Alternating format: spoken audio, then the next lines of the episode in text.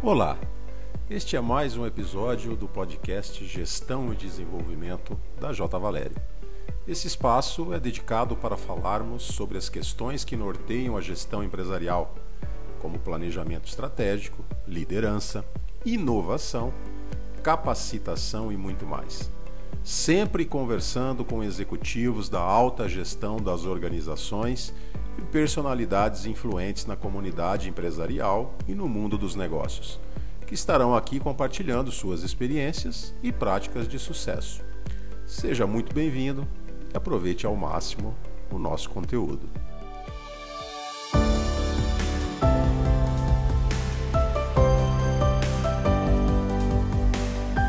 Olá, pessoal. Eu sou Clodoaldo Oliveira estamos iniciando mais um episódio do podcast Gestão e Desenvolvimento da J. Valério. E hoje a nossa conversa será sobre um tema extremamente importante, sobretudo para as empresas familiares. Falaremos sobre governança corporativa, e para falar sobre esse assunto e compartilhar conosco informações, dados e conhecimento, convidamos um dos maiores especialistas do Brasil nessa área. Especialista em governança corporativa e estruturação e auditoria de conselhos de administração, respectivamente pela Wharton Business School, na Pensilvânia, e também pela Foster School Business, em Seattle. Ele é presidente do grupo J. Valério, do qual é integrante a J. Valério Gestão e Desenvolvimento, empresa associada à Fundação Dom Cabral nos estados do Paraná, Rondônia e interior de São Paulo. Conversamos hoje com Eduardo José Valério. Eduardo, seja bem-vindo e obrigado por aceitar o nosso convite para esse bate-papo. Olá, Clodoaldo. Olá, pessoal. É um prazer estar aqui nesse importante fórum. Particularmente para mim é uma honra poder compartilhar com vocês um assunto que me dá muito prazer em falar, que é essa questão é, de governar uma empresa, né? especificamente governar uma empresa familiar.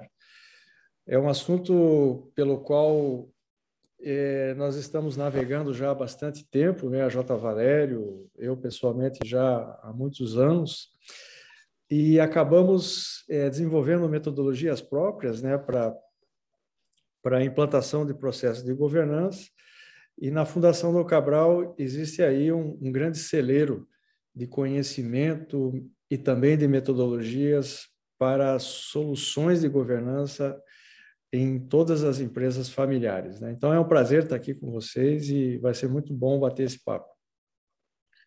Maravilha, Eduardo.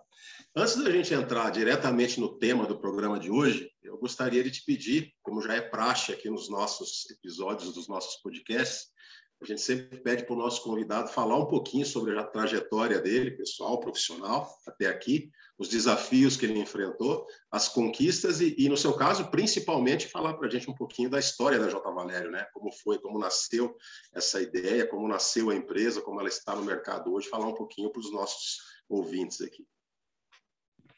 Muito bem, Clodoaldo. É, então, para fazer de uma forma mais rápida né, e, e e bastante objetiva, a minha trajetória profissional ela se divide em dois momentos, né? O, o momento, o primeiro momento que é, é a carreira executiva, né? Eu comecei nas empresas é, pelos pelas primeiras posições, né? Como office boy e depois fui progredindo aí é, na vida profissional, passando por setores de telecomunicações, de comunicação, indústria e também no varejo. E aí, nessas, nessa minha trajetória profissional, né, passei por todos os, os cargos possíveis dentro de uma empresa até a chegada no tão é, cortejado, vamos dizer assim, cargos de, de diretor-geral, CEO, etc. Né? E o mais curioso, pessoal, assim, nessa minha trajetória, é que nessa primeira metade da minha vida, eu também fui executivo de empresas familiares. E aí eu gostaria de fazer esse gancho, porque desde muito cedo, nas empresas familiares por onde eu passei, independente até do cargo que eu exerci, eu sempre tive um interesse muito importante em, em entender dinâmicas de família, de negócios, né, como essas composições é, podem se tornar harmônicas ou podem se tornar bastante antagônicas, né? E, e de tal maneira que inclusive fazendo cursos na própria Fundação Dom Cabral, é, e alguns até fora, como foi citado, eu cheguei à conclusão que teria um, vamos dizer assim, uma oportunidade para a realização profissional é, que compôs esse meu segundo momento de vida, que é então a criação da J. Valério, a minha associação com a Fundação Dom Cabral, já há mais de 13 anos, onde nós exploramos aí muitos assuntos relativos a às questões das empresas familiares, né? E, e, e dentro da Fundação Dom Cabral a gente tem, como eu disse anteriormente, várias soluções nesse sentido. E a J Valério, pessoal, ela ela é uma empresa de consultoria é especializada em, em empresas familiares e, e, tivemos aí uma aliança muito forte com a Fundação Dom Cabral para potencializar ainda mais a chegada às empresas familiares de metodologias que façam sentido para as empresas familiares. Né? Então, o, o, meu resumo é bem macro, é esse, pessoal. É assim, um primeiro momento da minha vida como executivo, aprendendo muito com as empresas é, por onde eu passei, e depois, nesse segundo momento, como consultor, é, e hoje tendo o prazer aí de, de, estar à frente da J. Valéria aí com equipes com as equipes da Fundação Dom Cabral também. Bacana, Eduardo. Apesar de resumido, já nos deu uma ideia bastante interessante do processo todo, como funcionou.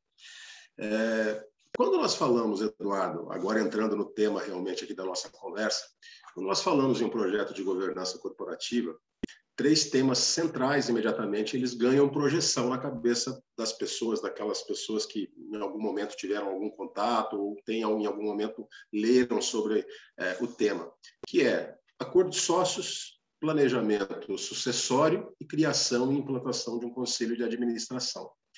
É, você pode falar para a gente um pouquinho sobre a importância de cada um desses itens e até mesmo acrescentar outros que você entender serem importantes aí nesse processo? É uma ótima questão aí, Clodoaldo.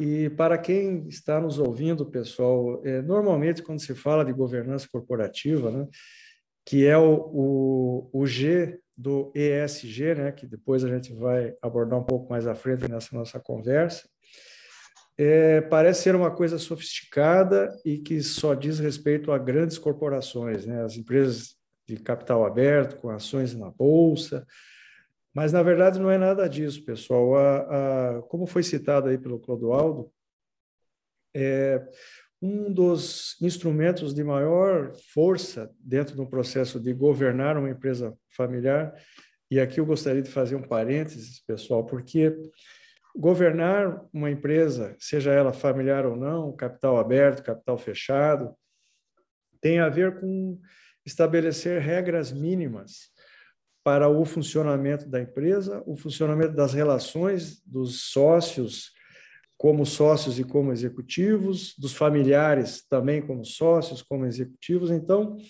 governar uma empresa é, acima de tudo, criar um conjunto de regras que tenham a ver com a vocação dos seus fundadores, com a vocação do seu negócio e com as perspectivas de crescimento da empresa.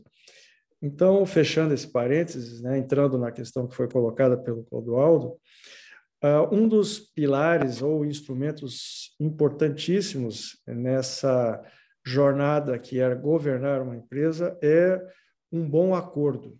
Esse acordo de sócios que foi citado pelo Clodoaldo, ele tem muito a ver, pessoal, com os diferentes papéis que um sócio exerce dentro de uma empresa.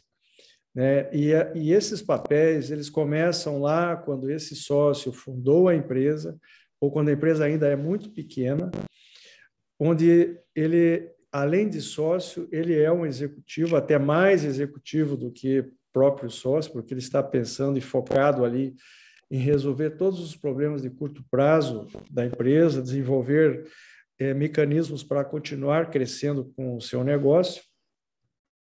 Então, o foco inicial, vamos dizer assim, é o primeiro chapéu que esse sócio é, veste, é justamente o papel do gestor, né, do executivo. E, e, esse papel do executivo acaba predominando ao longo da vida dele como sócio, e ele acaba não percebendo que, além desse chapéu é, de executivo, ele tem um chapéu de sócio e, eventualmente, até um chapéu de, de pai ou de filho, ou seja, de vínculos familiares. E esse acordo de sócios, é, que ele tem várias denominações, né? acordo de sócio, acordo de acionistas, acordo de governança, ele tem a ver com a distinção desses três papéis né, para esse sócio e, a, e, aqueles gestores que estão no seu entorno, gestores ou familiares. É, então, primeiro, tem a ver com a distinção desses papéis, tem a ver como é colocado em prática cada um destes papéis, a forma pela qual é, ela deve ser colocada, é, e também que tipo de entrega, que tipo de resultado se espera numa governança de cada um desses papéis. Né? Então, é, sem burocratizar muito, é ter esse, nesse acordo de sócios um conjunto básico de regras que, que faça sentido para os sócios, para a família e principalmente para o negócio, para que se não sofistique demais uma situação que não precisa ser tão rebuscada assim. Né? É, a questão do conselho de administração, também, como foi colocado pelo Clodoaldo, é, tem muito a ver com estrutura da governança. Né? E a gente costuma dizer, pessoal, que você, é, não que seja obrigatório, mas é importante você ter algumas instâncias de poder dentro da governança. Né? Estas instâncias de poder é, não pelo poder em si, mas por ter uma hierarquização de funções. Então, você tem lá normalmente uma diretoria ou uma gerência da empresa, onde estão lá os principais executivos, que estão lá é, focados a desenvolver é, os projetos que gerem resultados no curto e no médio prazo, ou seja, tocar o dia a dia da empresa. Mas acima deles é, deve existir um órgão que a gente chama de conselho, pode ser um conselho é, de administração estatutário ou não estatutário, né, consultivo, para que ele ajude e coopere com a gestão da empresa nos direcionamentos estratégicos que têm a ver com o médio e longo prazo. Então, seria assim, é, é, de uma forma mais simplificada, pessoal, a diretoria executiva ou a gerência executiva dessa empresa encarregada de cuidar do dia a dia, não que ela não enxergue o futuro, mas assim, é, responsabilidades primárias, e o conselho de administração focado em cuidar, e cuidar um pouco mais à frente das questões um pouco mais estratégicas, mas sem descuidar também da questão do dia a dia. Então, basicamente, seria essa introdução aí, Clodoaldo. Eduardo, obrigado. Bem esclarecedor.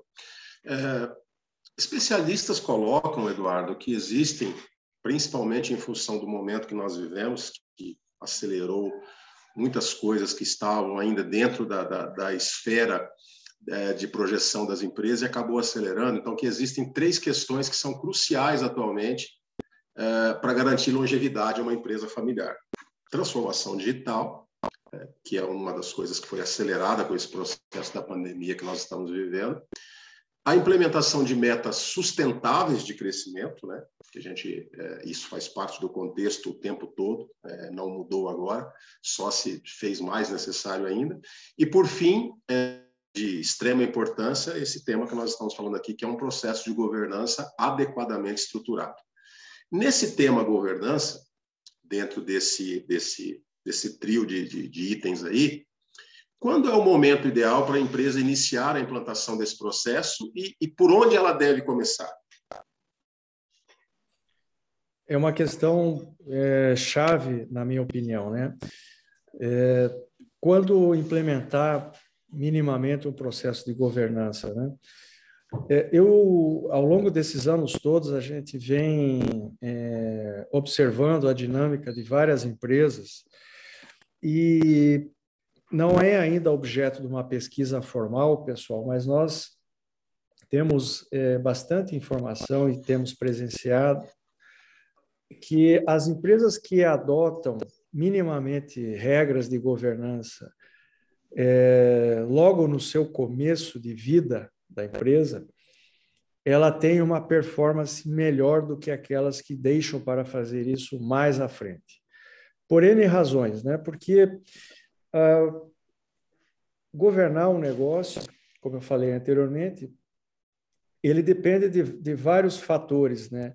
E quanto mais a empresa conseguir antever quais fatores poderão ser críticos para o sucesso da empresa, como, por exemplo, a chegada de familiares no negócio, como tratar familiares é, de, uma, de uma ou mais famílias, porque é muito comum você ter mais famílias é, diferentes é, dentro de uma mesma empresa. Então, nós entendemos, pessoal, que o quanto antes forem criadas essas regras de governança e, sim, e sejam e que sejam implementadas de uma forma a ser compatível com a complexidade da empresa, a complexidade das famílias envolvidas e também alinhado aos objetivos é, de médio e longo prazo da empresa, é, é um, um, um processo bastante é, positivo. Ou seja, se eu tivesse que dar um recado hoje, eu daria o recado para os empresários que já têm, que já têm as empresas constituídas e já há algum tempo é, em andamento no mercado, que façam um exercício de avaliar a possibilidade de implantar um processo de governança minimamente adequado ao seu momento. Para as startups, o pessoal que está nos ouvindo aí, também é importante que se haja desde o primeiro momento este pequeno regramento também na velocidade de uma startup, né, porque as coisas têm que ser bastante dinâmicas conforme é demandado pelo negócio. Então, Clodoaldo e pessoal que está nos ouvindo, é, o quanto mais precoce for feito a implantação, eu diria até quanto mais precoce for feito o entendimento do que é governança, de quais são os instrumentos, e aí escolher desses instrumentos aquilo que cabe para o momento da empresa, melhor ainda. Perfeito, Eduardo. Uh, boa parte dos negócios familiares no Brasil, Eduardo, não tem um plano de sucessão devidamente estruturado. Né? E sem isso, as empresas aumentam expressivamente os riscos de dissolução do negócio. A governança corporativa, em especial, um processo sucessório, sucessório consistente, eles podem minimizar ou até mesmo eliminar esse risco de, de, de não continuidade do negócio? Com certeza, Clodoaldo. É, a sucessão, ela é de fato, pessoal, o fator número um pelo qual as empresas buscam essa questão da governança corporativa.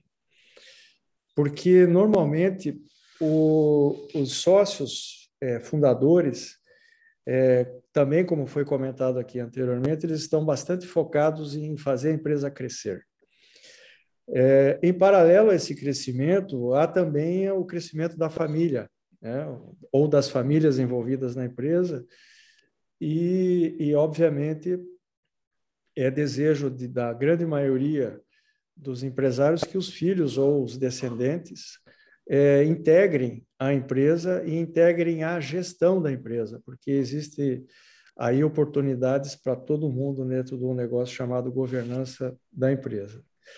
É, então, os fundadores estão ali focados nessa questão da, do desenvolvimento, do crescimento da empresa, e de repente se deparam com a nova geração ou as novas gerações que estão chegando no seu negócio é, e, portanto, batendo a sua porta, reivindicando é, não posições, mas reivindicando ou questionando algumas coisas na empresa, reivindicando possibilidade de contribuir. E aí é que se, que se dão os, os principais desafios, né? que é o choque das gerações, as visões em relação ao negócio, e que um processo é, de sucessão é, minimamente estruturado é, não só ajuda a evitar os atritos e os problemas, como potencializa a performance da empresa. Então, é, também, como eu falei anteriormente sobre a questão da governança, que no meu modo de entender, o quanto mais cedo, melhor para, para a empresa, mais cedo também é melhor para as famílias, porque esse processo sucessório ele já fica muito bem estruturado, é, ou minimamente estruturado, desenvolvendo quais são as etapas, quais são os riscos associados às etapas e como serão administrados esses riscos né, é, relativos à sucessão. Então, é um tema que tem muito a ver com a longevidade da, da empresa. Né? Perfeito, Eduardo. E ainda dentro desse tema, ou seja, de processo sucessório, existe uma tendência quase que natural durante um processo desses das atenções e do foco serem voltados quase que todos ao sucessor.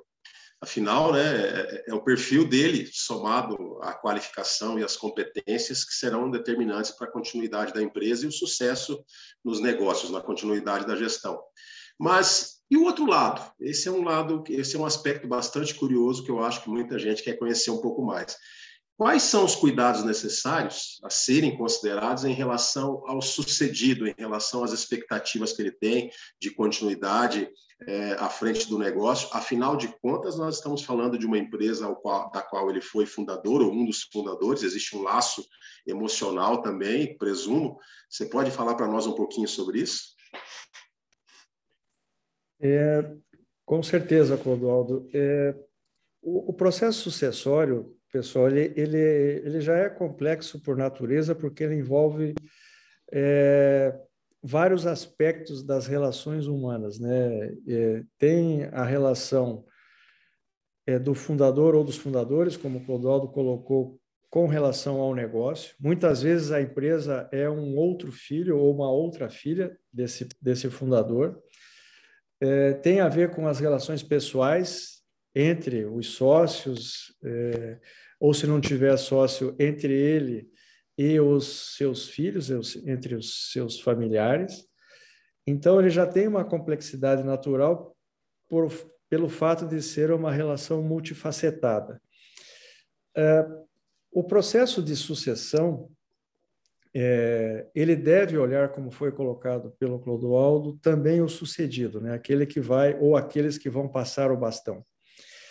Portanto, é, quando a gente olha assim a, a, a estratégia para desenhar um processo sucessório, é importante a gente olhar para três ou quatro dimensões. Né? Então, você precisa preparar as duas partes é, diretamente envolvidas, que são os sucessores e os sucedidos. Normalmente, a gente encontra alguns equívocos de projetos sucessórios que somente enxergam essas duas partes. Né? Aliás, até também, como foi, conversa, foi colocado pelo Clodoaldo, muito foco nos sucessores, né? E pouco foco no sucedido. É, eles, eles são iguais sob o ponto de vista de preocupação. Até fazendo um parênteses aqui, a gente tem aqui um estudo nosso da J. Valério, chamado Movimento Pendular da Sucessão, que é o que foi objeto de estudo nosso por vários anos, em que o processo sucessório funciona como um pêndulo, e esse pêndulo tem que se encaminhar cada vez mais para a direção dos sucessores. Mas não quer dizer que o sucedido, que é outro polo desse movimento pendular, deva estar relevado a uma importância menor. Então, quando a gente olha o sucedido, nós temos que olhar para novos projetos que este sucedido deve desenvolver num processo sucessório, porque uma coisa que é, nós colocamos sempre é que o, o empreendedor, o empresário, ele jamais vai deixar de ser empreendedor. O fato dele estar passando o bastão da gestão da empresa que ele fundou ou ajudou a fundar, não quer dizer que ele deixou de ter aquele DNA de empreendedorismo. O que ele tem que entender num projeto sucessório é que ele poderá ter novos empreendimentos, mesmo fora daquela posição onde ele está na empresa que ele fundou ou ajudou a fundar. Eu até tenho empresários que nós ajudamos a fazer o processo sucessório, que depois nos devolvem um feedback dizendo que conseguiram montar várias outras empresas tão, tão grandes ou até maiores do que a empresa original pela qual ele passou pelo processo sucessório. Então, isso é, é bastante interessante. Tem outras duas dimensões também, Clodoaldo, pessoal, que são importantes nesse processo sucessório. Falamos aqui dos sucedidos, falamos aqui dos sucessores, mas tem que haver uma preparação da empresa para o processo sucessório, é, por razões óbvias. A empresa é o palco do processo sucessório, então ela deve ser preparada. Os funcionários preparados, né, todo um processo de cuidar do processo é, de receber o sucedido na empresa e também de acolher a saída dos, é, receber o sucessor e acolher a saída do sucedido, né? Isso também é fundamental. E, e a outra dimensão que também é importante no processo sucessório é preparar as famílias ou a família envolvida. Então, o processo sucessório ele é bastante abrangente, complexo e também profundo. Portanto, se a gente olha o processo sucessório apenas na ótica do sucessor, é como se nós estivéssemos olhando um iceberg na superfície do mar. É, o que ele tem embaixo ali da, daquela parte aparente é, é, muito maior, muitas vezes, e, e também de grande complexidade. Então, é um, é um processo que tem que ter uma atenção muito especial. Muito interessante. Saindo um pouquinho desse tema, então, Eduardo, é, mas ainda continuando dentro do aspecto da governança, a, a pandemia ela acelerou nas empresas algumas ações que já estavam planejadas, mas que estavam acontecendo de maneira gradativa ou ainda estavam no radar para acontecer. Talvez o principal item nesse contexto seja a tão propalada transformação digital.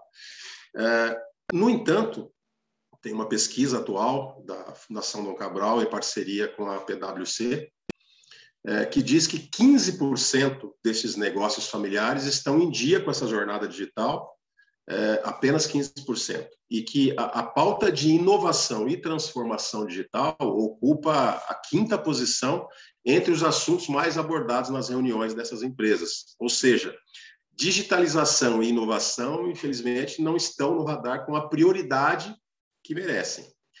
É, esse cenário ele tem a ver com a geração de fundadores que está ainda à frente da gestão dessas empresas é, e de que forma as novas gerações podem ajudar na evolução desse processo.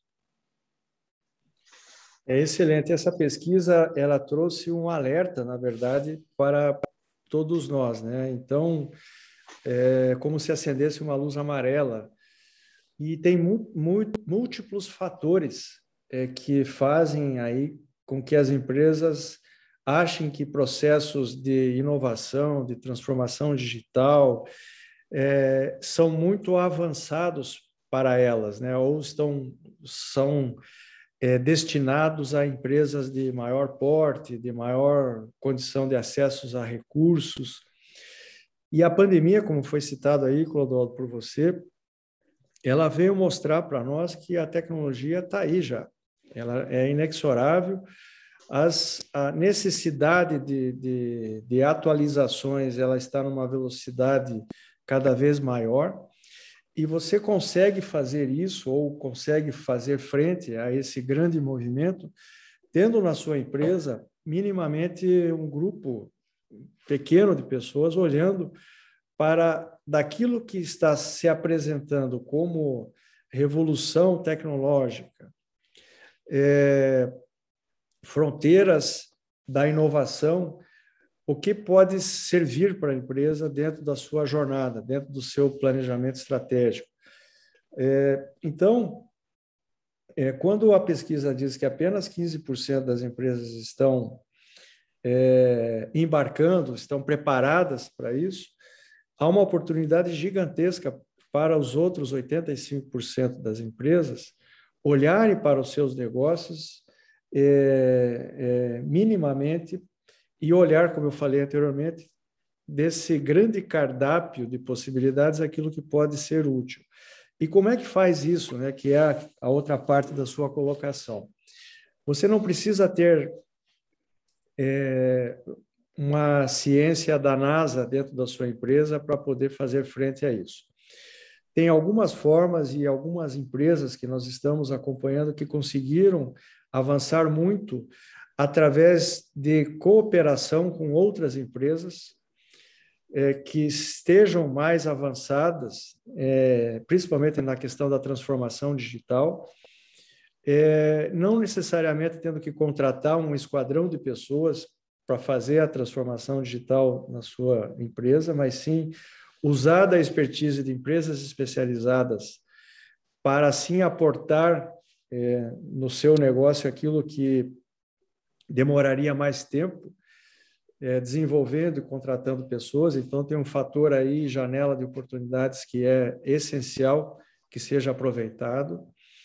É, também existem grandes oportunidades para que estas empresas que ainda não fizeram esses movimentos, movimentos possam é, até adquirir pequenas startups relacionadas a projetos de inovação ou transformação digital ou ou e, né? Tem empresas que navegam nesses dois mundos que são muito próximos. Mas acima de tudo, é, para concluir aqui, Clodoaldo, é importante que tenha um, mind, um mindset, né? Um, um, uma cultura empresarial que enxergue é, o processo de transformação digital e, e inovação como uma necessidade vital para a sobrevivência da empresa, assim como o seu próprio fluxo de caixa, o seu próprio relacionamento com o mercado. Então, é, primeiro passo que, que eu poderia recomendar é, primeiro, desmistificar esse assunto. Né? Olhar aí nas, é, o que é transformação digital, o que é de fato inovação. Aí, de novo, aqui na J. Valério, na Fundação da Cabral, nós temos é, vários programas que ajudam aos empresários, aos familiares e aos executivos entenderem é, o, o que é a abrangência desses temas e poder identificar, após conhecê-los, aquilo que de fato poderá fazer sentido. Né? Então, acho que o primeiro passo é conhecer e o segundo passo é implementar de uma forma o mais. É, não seria o mais rápido, mas é o mais eficaz possível, né? É qualidade com a velocidade certa. Perfeito, maravilha, Eduardo. Para nós finalizarmos o nosso bate-papo, que, é, que mensagem que você gostaria de deixar para, para os empresários, para os executivos e as famílias empresárias que estão nos ouvindo aqui nesse momento? Bom, eu assim é, acho que é um momento muito importante na vida das empresas, na vida das pessoas sem dúvida, mas na vida das empresas, que é a oportunidade de aprimorar os seus radares, né? A velocidade da, da transformação pela qual as empresas estão passando e as famílias também, ela nunca foi tão alta. Então, as dinâmicas que nós estamos observando no mercado, nos movimentos mercadológicos, estão numa velocidade quase que incompreensível. Nós estamos vendo empresas de setores, é, determinados setores, avançando em, em setores que nós jamais imaginaríamos que essas empresas fossem atuar. Está havendo, pessoal, uma grande horizontalização dos negócios. As geografias estão caindo por terra, né? a tecnologia está ajudando as empresas a avançarem independente da sua geografia, aliás, usando isso até com uma alavanca competitiva. É, como eu falei, as fronteiras entre os setores, entre os negócios estão desaparecendo. Portanto, você vai ver e vai ser mais acelerado ainda vocês observarem empresas de um determinado setor que não tem nada a ver, de repente, fazendo aquisições ou entrando em setores totalmente opostos àqueles que eles estavam originalmente é, com as suas bandeiras. Então, o, o recado, Clodoaldo, pessoal, é assim: nós temos que aprimorar muito, pessoal, a forma de nós, entre aspas, lermos o mercado. E para ler o mercado, não só o mercado é, atual, mas os movimentos futuros, nós temos que aprimorar os nossos radares.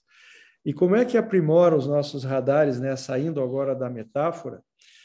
É investindo tempo, investindo dinheiro em tecnologias e em pessoas que ajudem a nós compormos um, um sistema de informações extremamente eficaz para as empresas. Né? É o que, que a gente tem chamado aí de inteligência competitiva. É, o nome até é bacana, é chique, mas é, é, é importantíssimo. A gente precisa ter esses nossos radares, como eu usei na metáfora, cada vez mais sensíveis aos movimentos de mercado. Né? Não vamos abandonar, obviamente, aquilo que nós estamos hoje é, reputando como sendo o nosso core business, né? o foco continua sendo importante, mas, como eu falei, esses sensores, né, esses nossos radares, através das inteligências competitivas, e aqui ela, ela pode ser dentro de casa ou pode ser fora de casa, a gente pode contratar esse serviço, de tal maneira que isso nos ajude a ler melhor o mercado, como, como eu falei, e ajustar a nossa estratégia com uma velocidade maior do que nós vimos fazendo anteriormente. Então, é um novo mercado, é uma nova dinâmica de mercado, pessoal. É, essa horizontalização a qual eu me referi, ela, ela veio para ficar. Portanto, é mais um desafio para que nós nos aparelhemos melhor dentro das nossas empresas, é, com ferramentas, é, sem, é, sem serem ferramentas rebuscadas, né? aquilo que faz sentido para nós, mas a gente tem que ter isso sim. Maravilha, perfeito. Eduardo, mais uma vez gostaria de te agradecer. Obrigado por ter aceito o nosso convite, a sua disponibilidade estar conosco nesse programa que eu tenho certeza que as pessoas vão gostar muito, porque ele está recheado de informações, aí, esclarecimentos, numa linguagem bastante acessível. Mais uma vez, muito obrigado. Eu que agradeço, Clodoaldo, quero parabenizar aí você, a, a J. Valério e a Fundação Val Cabral por esse fórum importante, porque é, é o nosso papel também, além de entregar metodologias, processo de desenvolvimento para os indivíduos e para as empresas, é agregar cada vez mais valor, trazendo temas e também algumas provocações que são extremamente necessárias para o desenvolvimento das nossas empresas e das famílias empresárias também. Obrigado e parabéns mais uma vez. Obrigado, Eduardo. Muito bem, chegamos mais uma vez ao fim de mais um episódio. E eu gostaria também de agradecer a você que está nos ouvindo e acompanha semanalmente os episódios do podcast Gestão e Desenvolvimento da J. Valério. Nós estaremos de volta semana que vem com mais um convidado especial que, como todos os que já passaram por aqui, estará conosco para compartilhar seus conhecimentos e experiências no mundo corporativo. Obrigado e até a próxima.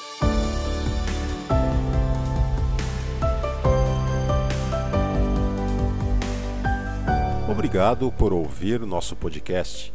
Ele é feito para os profissionais que fazem questão de ficar por dentro dos assuntos mais importantes no dia a dia do gestor.